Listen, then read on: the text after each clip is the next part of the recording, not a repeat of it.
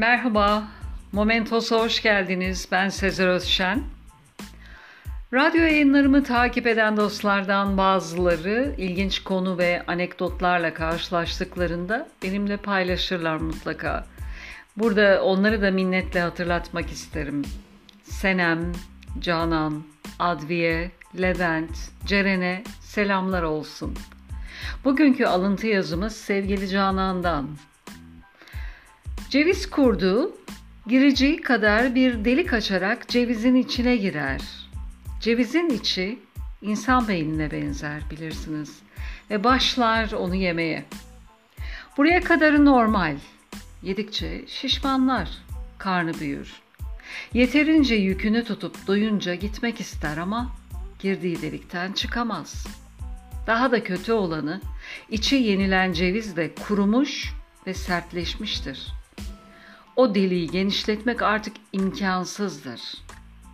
Kurtçuk oturup bakar.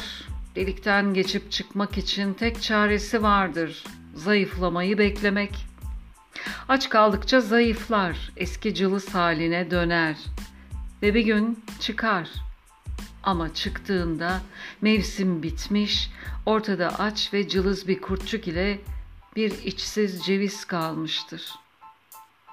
Kimi insanlardaki para ve mal mülk hırsı da işte ceviz kurduna benzer.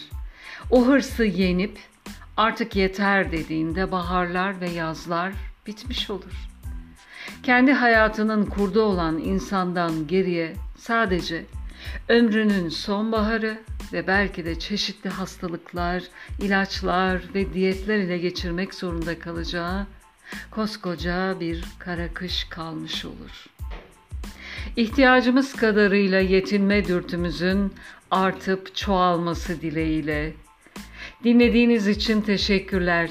Hoşça kalın. Momentos'la kalın.